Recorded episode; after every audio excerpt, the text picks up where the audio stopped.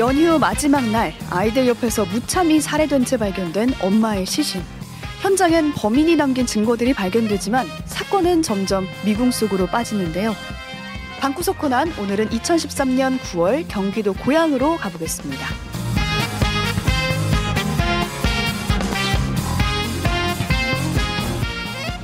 네, 안녕하세요. 저는 코난 1호 최선하고요. 2호 서정함 아나운서 나와 계세요. 저 말인가요? 제 이름은 서정함 탐정이죠. 아, 네. 지난주에 어색했다는 댓글이 굉장히 많았는데 네네. 이번엔 괜찮았습니다. 네, 이게 사실 저희가 2주에 한 번씩 하잖아요. 네네. 2주 내내 이것만 연습합니다. 괜찮죠, 여러분? 네. 반응 보내주시고. 네.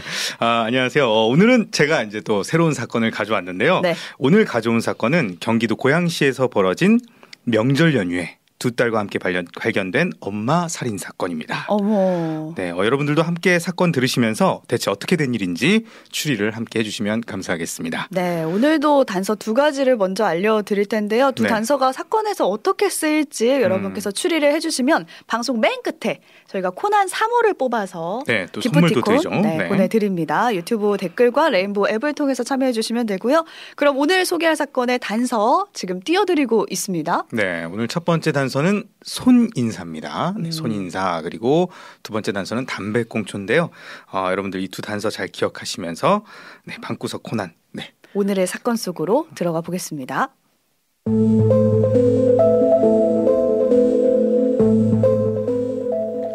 네, 때는 2013년 추석 연휴의 마지막 날입니다. 한 중년 여성이 자신의 딸이 운영하는 미용실을 찾아가게 되는데요. 이 평소 모녀 사이가 좀 대면대면해서 서로 왕래가 좀 많지는 않았다고 합니다. 어, 그렇지만 엄마는 머리 손질을 좀 핑계로 딸의 얼굴을 한번 볼까 하고 이제 미용실을 찾아간 거였어요. 네. 근데 이 미용실 문이 굳게 닫혀 있었고요. 불도 꺼져 있었습니다. 근데 당연히 닫혀 있을 수밖에 없는 게 네. 명절 연휴 마지막 날이라고 했잖아요. 그쵸. 연휴 기간이니까 닫은 거 아닐까요? 네, 뭐 그럴 수 있는데 음. 이 평소에 딸이 생활력이 굉장히 강했대요. 그래서 지각도 한 번도 한 적이 없고 또 정해진 휴일에만 딱 문을 닫는 어, 이런 성실한 영업을 했던 사람이라서 음. 어 그리고 또 그날이 이제 낮 12시가 조금 넘은 시간이었는데 공지도 없이 문을 열지 않았다? 어 이거 좀 이상하다 이렇게 생각을 했대요. 그래서 딸에게 전화를 걸게 되는데요. 딸이 이상하게도 전화를 받지 않았습니다. 아 전화도 안 받고. 네. 이 불안한 생각이 좀 스친 엄마는 이번에는 사위에게 한번 전화를 해 보는데요. 전화를 받은 사위가 이렇게 말을 했다고 합니다. 어, 제가 한번 전화해 보고요. 어, 다시 장모님한테 연락드릴게요. 이렇게 음. 했다고 합니다. 딸이 엄마와 사이가 뭐 대면 대면했다고 앞서 말씀을 네네. 해주셨기 때문에 음. 엄마 전화는 좀 안 받더라도 남편 전화는 받지 않았을까요? 그렇죠. 그랬을 수 있는데 어, 몇 분 뒤에 사위에게 다시 전화가 왔습니다. 음. 어, 장모님 이상해요. 좀 아내가 전화를 안 받아요. 그리고 제가 혹시나 해서 어린이집에 좀 전화를 해봤더니 오늘 애들도 좀 안 데려다 줬다고 하네요. 어머 어머. 어 이게 무슨 일일까 하면서 이제 좀 초조한 반, 뭐 걱정 반으로 좀 기다리던 이 엄마와 사위가 딸 부부가 살던 아파트로 가게 됩니다. 음. 음, 이 부부는 11층 아파트에 살고 있었는데요. 엘리베이터를 타고 올라가 보니까 이 집의 현관문이 살짝 열려 있었다고 합니다. 아, 불안한데요. 네, 뭔가 좀 이상한 낌새를 느낀 두 사람은 이 집으로 들어가게 되는데 거기서 이제 충격적인 광경을 목격하게 됩니다. 누군가가 아내를 죽이지 않았을까요? 네, 맞습니다. 어, 거실 한가운데 아내가 누워 있었고요. 심장은 이미 멎어 있는 상태였다고 합니다. 아, 네, 이 딸 부부에게는 세 자녀가 있었는데요. 당시에 첫째 딸은 없었지만 이 둘째 딸과 막내가 아내의 시신과 옆에 함께 있었다고 합니다. 아, 두 딸은 죽은 건 아니고요. 어, 네, 죽은 건 아니고 다행히 두 딸은 살아 있었지만 좀 이게 좀 끔찍했던 상황이었던 게 이 시신의 모습이 어땠냐면요. 아래 속옷이 약간 벗겨져 있었고 또 얼굴과 목 부분에는 또 멍이 심하게 들어 있었다고 합니다. 아, 그런 상황에 지금 딸 둘이 엄마 주변에 있었던 거예요? 그렇죠. 어머나. 네. 또 약간의 또 성범죄 가능성도 배제할 수 없는 상황이라서 어. 더좀 끔찍했는데요. 일단 이런 상태의 딸 시신을 발견한 엄마는 속옷부터 입히고 음. 음, 또 사위는 도움을 청하기 위해서 옆집으로 향하게 됩니다. 네, 곧이어 이제 경찰과 과학수사대 대원들도 도착을 했고요. 시신과 현장 상황을 둘러보니까 아내의 사망 시간이 시신이 발견되기 12시간 전후일 것으로 음. 추측을 했습니다. 그러니까 발견된 게 낮 12시 넘어서였으니까 네. 어 12시간 전을 생각해 보면은 전날 자정 정도에 그쵸. 사망했다라고 음. 생각이 되는 거고 그러니까 당연히 아침에 일어나서 미용실 문도 못 열고 네. 애들 어린이집도 못 데려다 줬겠죠. 그렇죠. 그리고 이제 경찰은 좀 자살보다는 타살에 좀 더 가능성을 뒀는데요. 음. 왜냐하면 이 시신에 상처들이 많이 있었기 때문이에요. 네. 이 피해자 상처는 이제 주로 목 쪽에 이제 집중이 돼 있었는데요. 목 부위에 뭐 옥깃에 눌린 자국이 남아 있기도 하고 어, 범인이 좀 피해자의 목을 졸라서 사망에 이르게 한 것이 아닌가 이렇게 아, 추정을 했습니다. 옷깃을 눌렀기 때문에 옷깃 자국이 목에 그렇죠. 남았군요. 옷이 이렇게 문질러지니까요. 네. 그리고 이제 주변이 굉장히 어질러져 있었는데요. 이제 가방에서 막 내용물도 쏟아져 있었고 서랍장도 열려 있고 또 컴퓨터도 막 바닥에 엎어져 있고 이렇게 돼 있었습니다. 네, 실제 사진 지금 띄워드리고 있습니다. 네, 지금 보시면 막 누군가가 좀 여기저기 뒤진 어, 음. 흔적이 있는 거죠. 그리고 이 싱크대 개수대 안에 담배꽁초가 하나 발견이 되는데요. 이 D사의 담배꽁초입니다. 그리고 또 피해자의 몸 밑에서는 또 M사의 네, 담배꽁초가 발견이 됐고요. 또 소파에는 담뱃재도 있었고 또 검게 탄 흔적도 남아 있었습니다. 네, 그러니까 지금까지 상황을 보면은 집에 들이닥친 범인이 지금 금품을 훔치려 했던 게 아닌가. 뭔가 약간 라는 좀 생각이 드는데 네, 이럴 때 항상 먼저 의심을 해야 되는 게 주변 인물이잖아요. 그렇죠. 벌써 초반부터 남편이 범인 아니냐 음. 이런 반응도 올라오고 있는데 그렇죠. 네. 남편과의 사이가 어땠나요? 아 이게 좀 모호한 게요. 음. 이게 막 좋지도 않고 막 나쁘지도 않았대요. 어, 이게 이제 두 사람이 이제 7년간 연애를 하고 결혼을 하게 됐는데요. 이제 아내가 좀 남편의 어머니와 갈등이 좀 있기도 했고, 음. 어 그랬는데 또 뭐 또 좋아지기도 했고, 뭐 나빠지기도 했고, 뭐 약간 그냥 평범한 상황이었다고 합니다. 네. 네 그러다가 이제 결정적으로 1년 전에 두 사람이 같이 피자집을 운영하고 있었는데요. 이게 좀 망하면서 경제적으로 좀 어렵게 됐고요. 부부 갈등이 조금은 심해졌다고 합니다. 음. 그래서 이 사건이 발생하기 일주일 전부터는 둘이 좀 따로 살기 시작했는데요. 아 별거 중이었어요. 네. 그래서 남편은 집을 나와서 첫째 딸과 함께 자신의 어머니 집 근처에 살고 있었고요. 아까 말씀드렸던 둘째 딸과 막내는 이 사건의 피해자인 엄마와 함께 살고 있었던 겁니다. 네. 남편이 사건 전날에 뭘 했는지도 행적을 살펴봐야 될 것 같아요. 아직까지는 의심이 가거든요. 그렇죠. 그래요. 그래서 이 사건 전날인 2013년 9월 22일로 한번 거슬러 올라가 볼게요. 음. 자, 지금 유튜브와 레인보우의 엘리베이터 CCTV를 이제 보여드리고 있는데요. 자, CCTV는 이 아내의 집 엘리베이터에서 찍은 겁니다. 어, 지금 애들- 아이들하고 같이 네, 네. 나가고 있죠. 온 가족이 음. 엘리베이터에 같이 탄 것 같고 네. 아내의 모습, 아이 셋 모습, 그리고 남편까지 다 있네요. 네.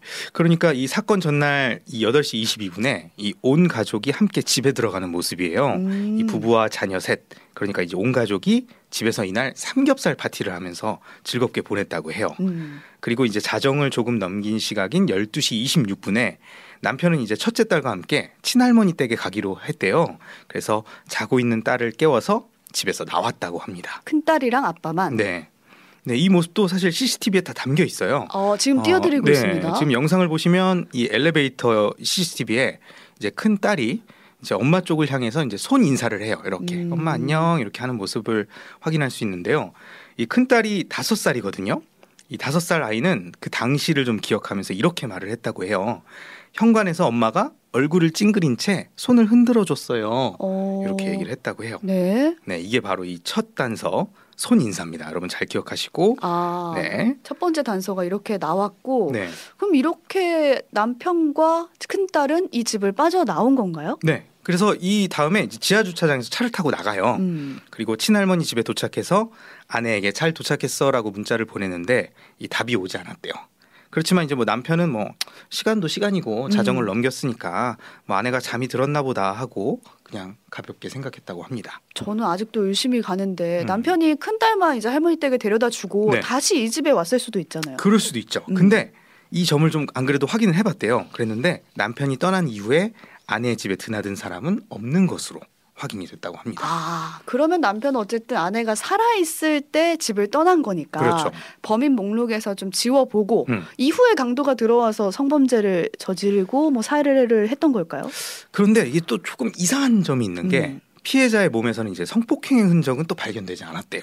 어? 아까 뭐 속옷이 벗겨져 있긴 했지만 그러게요. 범인이 실제로 성폭행을 한 것이 아니라 마치 좀 성폭행을 한 것처럼 꾸민 것 같다. 음. 어, 이렇게 보였대요.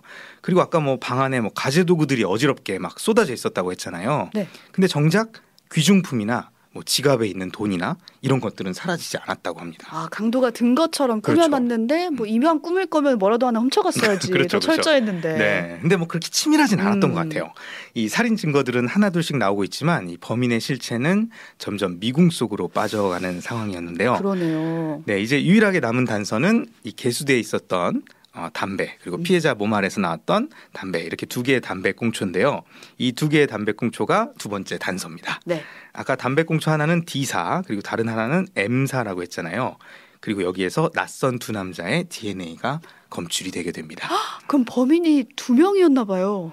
네, 근데 뭐 사실 뭐 검출이 됐을 뿐 뭐 누구 건지 이렇게 뭐 DNA를 좀 대조를 해봤어야 되는데 네. 경찰이 그래서 아파트 곳곳에 있는 담배꽁초들을 모두 수거했대요. 그게 음. 뭐한 수백 개 됐는데 어 이제 막 대조를 해보니까 사건 현장에서 나온 담배꽁초의 DNA와 또 수거한 담배꽁초에서 나온 DNA가 일치하는 건 또 하나도 없었다고 합니다. 아 DNA는 나왔지만 음. 대조할 DNA를 못 발견한 네. 거네요. 그렇죠. 그럼 수사는 다시 원점인가요? 그렇죠. 이제 뭐. 아, 범인을 못 잡는구나. 네. 이제 이거는 미제 사건이 되는 건가 하고 이제 포기하려던 순간 사건 현장의 엘리베이터 CCTV를 이제 보던 한 형사가 이상한 점을 하나 발견하게 됩니다. 음. 네, 지금 유튜브와 레인보우로 CCTV를 보여드리고 있는데 어, 한번 보세요. 어떤 상황인 것 같나요 지금? 어, 남편이 지금 혼자 엘리베이터를 탄것 같은데 음. 네. 엘리베이터 안쪽에 있는 거울을 살짝 보는 것 같기도 그쵸. 하고. 그냥 뭐 평범한, 네, 평범한- 그런 모습이죠. 네. 근데 이때가 언제냐면요. 남편이 아내의 사망 신고를 한 직후라고 합니다.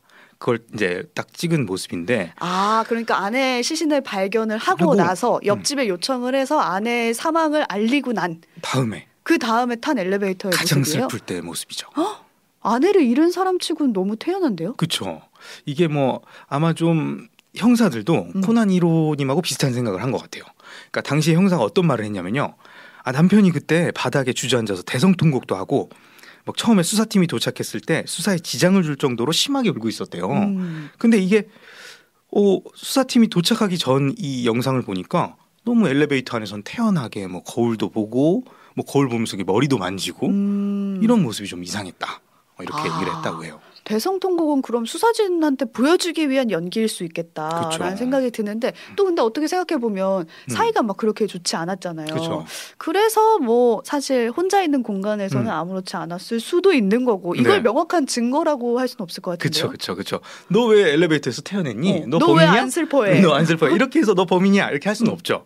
그렇지만 이 경찰은 또 다른 증거를 하나 더 확보하게 됩니다. 네.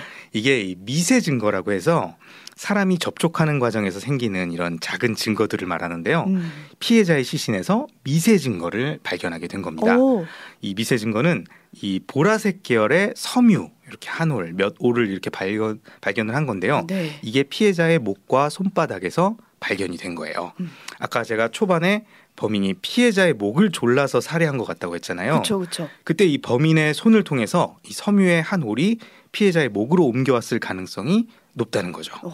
네, 일반적으로 이 범인하고 피해자가 이제 막 접촉하고 싸우고 이러면 섬유의 올이 이제 뭐 손톱에 끼는 경우도 있다고 하는데요. 음. 이 섬유가 보라색입니다. 아, 네, 근데- 범인 거겠네요. 네, 근데 이게 사건 당일에 남편이 입었던 티셔츠 색과 동일했습니다. 남편? 네. 그래서 수사진이 피해자에게서 나온 섬유올과 그리고 남편 옷의 섬유올이 동일한지 알아보기 위해서 국가수에 의뢰를 하게 되는데요.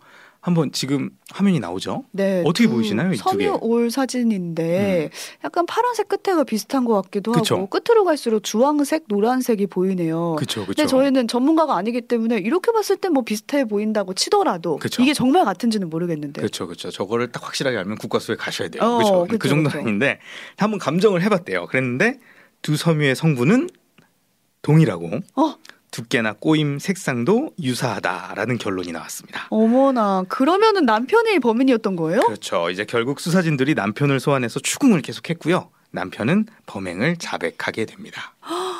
아니 어쩌다 아내를 이렇게 살해를 하게 된 걸까요? 음, 이유가 뭐래요? 그러니까 아까 두 사람이 좀 별거 중이라고 했잖아요. 네, 그게 네. 이제 경제적인 어려움도 있고 이런 상황이어서 이 남편이 그동안 아내가 좀 자신을 무시한다라는 좀 생각을 하고 있었대요. 음. 그래서 이제 그 분노가 쌓여서 온 가족이 이제 삼겹살 파티를 했던 그날 이제 거실에 누워 있던 아내의 목을 조르고 뭐 목과 가슴을 막 발로 밟아서 음. 살해를 했다고 밝혔습니다. 아, 그러니까 분노를 살인으로 지금 해소를 한 건데 좀 이해할 수가 없고. 네. 그럼 앞서 던져준 단서 두 가지의 뜻이 좀 궁금해지는데 네. 손인사와 담배꽁초가 뭘 의미하는 건가요? 그렇죠. 이 두 단서는 뭘 의미하냐면요. 남편이 자신의 범행을 숨기기 위해서 위장한 장치들이었습니다. 위장 장치들. 네. 그러니까 자신의 아내를 죽인 범, 범인은 이 사건 전날에 삼겹살 파티를 하기 전에 네. 이미 담배 꽁초들을 좀 주워서 준비를 해온 거예요. 그리고 아내를 죽인 다음에 막 주변에 꽁초들을 막 흘려놓고. 강도 살인 사건처럼 음. 위장을 한 거죠. 그러니까 시신에 또 뭐 속옷도 내리고 막 아. 뭐 문도 열어놓고 한 건 다 남편 짓이었고요. 본인의 범행을 은폐하기 위한 연출이었습니다. 아 그리고 아내 잃고 오열까지 그렇죠. 하고 그러니까 뭐 연기며 연출 음. 다 혼자 다 한 건데 네. 저는 사실 남편이 범인이 아니라고 확신했던 이유가 음. 그 아빠하고 집에서 나갈 때 네. 큰딸이 엄마랑 인사를 했다고 했단 그렇죠, 말이에요. 그렇죠, 그렇죠. 손인사를. 그렇죠. 그것 때문에 많이 헷갈리셨죠. 네. 근데 이게 참 그거를 어떻게 됐냐 이제 막 사람들이 예측을 음. 해보니까 이제 잠, 남편이 자고 있던 큰 딸을 갑자기 깨워서 나온 거예요. 음. 그러니까 남편이 이제 열린 문을 향해서 야 엄마한테 이제 손 흔들어야지 이제 하니까 잠결에 막 딸도 어 엄마 안녕 이렇게 그냥 손을 흔들었던 거예요. 아 엄마가 없는데. 없는데. 아 그렇죠. 이게 뭐 수사진들도 이게 가장 힘들었던 점이었대요. 왜냐하면 아기가 거짓말을 하진 않았을 테니까. 음. 근데 이게 소아정신과 전문의에 따르면요, 아이들이요 다른 사람의 암시를 자신의 기억인 것처럼 생각하기도 하는 현상이 있대요. 이걸 이제 피암시성이라고 하는데 이것 때문에 잘못된 증언을 할 가능성이 있다- 이렇게 말을 했다고 합니다. 피암시성 때문에 음. 잘못된 증언을 할 가능성이 있다. 네. 그리고 또 뭐 아빠가 또 이야기를 하잖아요. 그러면 또 자동으로 그냥 믿게 되고 음. 아니면 그냥 아빠가 이렇게 손을 흔드니까 그냥 아빠의 행동을 따라했던 것 같기도 아 하대요. 자신도 이렇게 네. 흔들고. 그래서 안 봤는데도 본 것으로 착각했을 가능성도 충분히 있다고 합니다. 네, 물론 뭐 그렇다고 해서 다른 음. 사건의 아이들 증언까지 다 뭐 모두 거짓이다 이런 네. 건 아니고요. 네. 첫째 딸에겐 이렇게 거짓 기억을 남겼고 음. 둘째와 막내한테도 못할 짓을 한 거잖아요. 그렇죠. 그냥 방치해버린 거죠. 그렇죠. 아까 말씀드렸지만 이 거실에 있는 아내의 시신과 함께 아이들이 발견됐다고 했잖아요. 네. 그러니까 두 자녀가 아침에 깨어나서 이제 죽어 있는 엄마를 봤을 때 이런 충격 아, 이런 거를 아빠가 전혀 고려하지 않았던 거죠. 어머나. 네, 판결문에서도 사실 이 부분을 지적한 게 나와요. 피고는 아내를 살해한 후 자신의 범행을 은폐하고 둘째 딸과 막내는 아무런 보호 조치도 없이 피해자의 시신과 함께 방치하였다. 아 이거는 네. 학대 아닌가요? 그렇죠. 그래서 이 남편은 살인죄 음. 거기다가 아동학대 혐의까지 더해져가지고 징역 20년을 선고받았고요. 현재는 형을 살고 있다고 합니다. 아, 특히 그 잠에 취해 있는 큰 딸한테 일부러 엄마한테 인사해, 그쵸. 엄마한테 간다고 인사 이렇게 말하는 게 어떻게 인간이 이런 짓을 하나라는 생각이 듭니다. 네.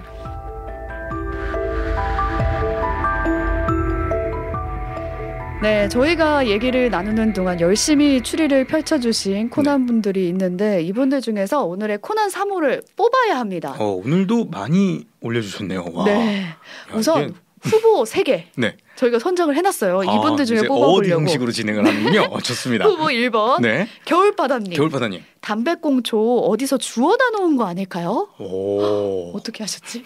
어, 이분. 저는 범인이 둘이라고 생각했다니까요. 그러니까요. 어, 그렇네요. 네. 네, 후보 자. 두 번째 거 읽어주실까요? 2916님. 밤늦게 딸과 할머니 집에 간 것부터가 이상하네요. 아, 이분 살짝 의심을 한 거예요. 그렇죠. 할머니 댁에 간거 자체가. 이상하다. 아, 아. 그렇죠. 내일 아침에 가도 되는데 왜 밤늦게 어. 가냐. 그렇죠. 근데 별거 중이었잖아요. 어. 근데 이제 뭐 그때라도 가야 됐다. 뭐 하는 거죠. 음. 후보 마지막 세 번째 독도는 우리 땅님 아내 명의로 보험금도 들었을 듯. 아, 이분은 그냥 그 너머를 생각하신 어. 분이에요. 아, 약간 사랑과 전쟁이라든지 그렇죠. 이런 프로그램 많이 보신 분. 좋습니다. 네, 아주 음. 유력한 추리들 많이 보내주셨는데요. 네. 저희가 이분들 중에 음. 어 후보 1번 분한테 아, 코난- 겨울바다님. 네, 아. 겨울바다님을 저희가 겨울이라서.